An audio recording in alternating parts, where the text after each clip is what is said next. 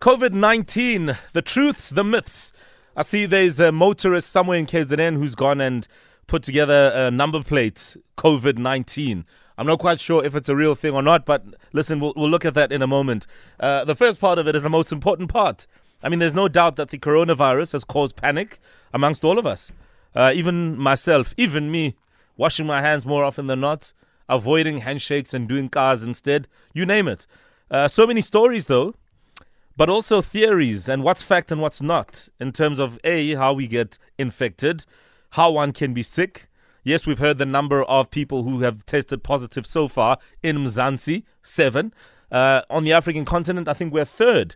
And then there's countries like Algeria that are really struggling as well with this reality. So let's uh, do a quick uh, refresher on this. Dr. Sivu Madikana joins us, medical doctor and a g- digital health innovator. Good morning, Doc. Morning, Mohammed.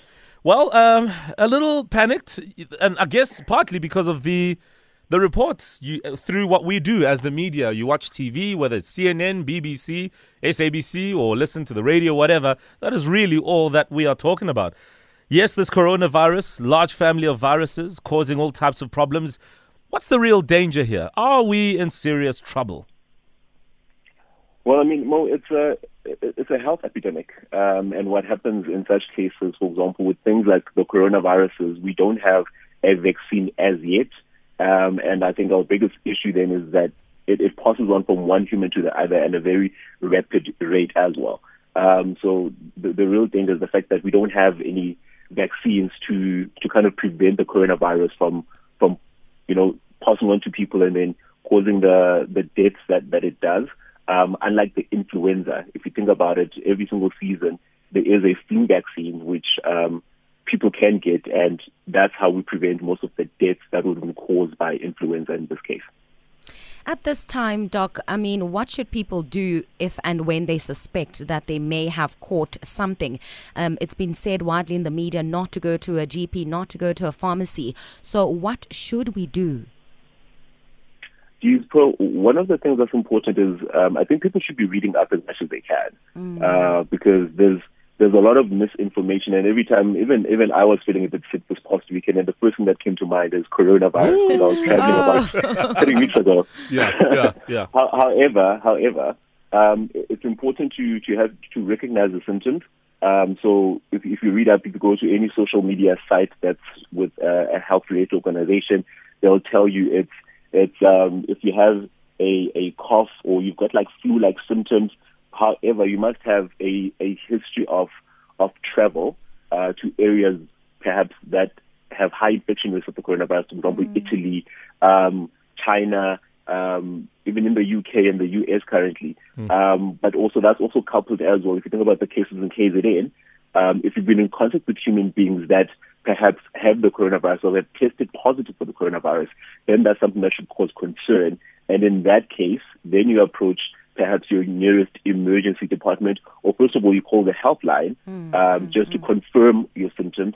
Um, and then from there, you can approach your nearest emergency hmm. department. Hmm. Um, and in that case, they can easily, you know, quarantine you within the space um, and kind of test you and let you know if, if you qualify for that test as well, because not everyone who's got flu-like symptoms has mm. the coronavirus. Mm. Doc, on that point, what does the test involve? I mean, does it just a, a mouth swab? Is it blood samples? How do they test for the coronavirus?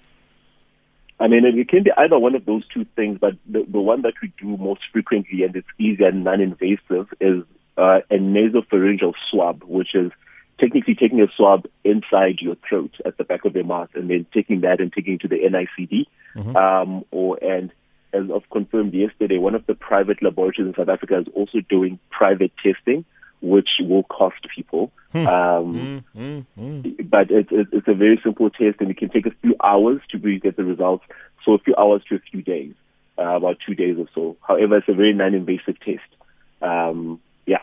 We've seen a couple of things, Doc. For example, a school in Sandton shutting down because the one of the teachers is said to have tested positive. I mean, does that reflect just how easy this virus can spread? Is it a simple case of if I shake your hand and you have perhaps been exposed um, at some in some way or the other, that I too could possibly pick this up? I mean, Mo, there's there's a high chance of passing on the virus, and it's, it's passed on as you probably have learned through uh, what we call droplet spread. So with people coughing and mm. and whatever the droplets are uh, will end up either in your on your hands. Then you can pass it on from one person to the other. Um, I think schools are a bit panicked because it's it's it's groups of a lot of concentrated individuals, and especially with kids, it's very difficult to get kids to wash their hands regularly mm. or to use hand disinfectant. And I think that's why that's caused a panic in that school specifically. But it does pass on from one individual to the other. So it's important to keep very hygienic uh, practices, um, and especially for adults, um, that you are washing your mm. hands. Mm. If you have an alcohol-based disinfectant, that's important uh, to use that regularly. And for people that do have a cough, one cough or the other, instead of coughing into your hand, we always recommend as medical practitioners to cough into the corner of your elbow or use mm-hmm. something to cover your mouth when you're coughing. Whew. Corner of your elbow. All right. Yeah. Uh, yeah, life will get interesting. Doc, before you go, there's a fear yeah. that if I have coronavirus, I'm going to die. What do you say to me when I come to you and say, Doc, I've got corona, or is corona going to kill me? You have a high chance of dying from other things before you die from the coronavirus. I mean, it, there's a 3% mortality rate with the coronavirus. Um, out of the 110,000 people that have been infected with it, about 3,000 have, have, have passed away. I mean, um, the flu every year kills more people than the actual coronavirus that we're experiencing right now. So, um, you know, health fraternity mm. being unable to control the spread of the coronavirus, which mm. um, which makes it a bit more difficult, you know, to to manage as as a as a disease. Sure, sure. I mean, Doc, um, it's interesting how everybody's running for hand sanitizers in shops and the likes, and they're not finding it. Are there any doctors' tricks as a substitute to hand to hand sanitizers uh, or hand sanitizers that we are trying to find now in stores that are no longer available? Yeah, I mean, what, what's important is, is, is washing your hands. So the hand sanitizers are nice because you can put them in your bag, walk around with them. Mm. They can be wherever you are, you know. Um, but using normal soap as well will will help with that because it's a, it's a matter of hygiene. Mm. Yeah. Um, yeah. And yeah, so if you can also find any alcohol-based hand sanitizers, that would be great. Um, but using normal soap as well does work. All right. We're going to leave it there. Dr. Sivu Madikana.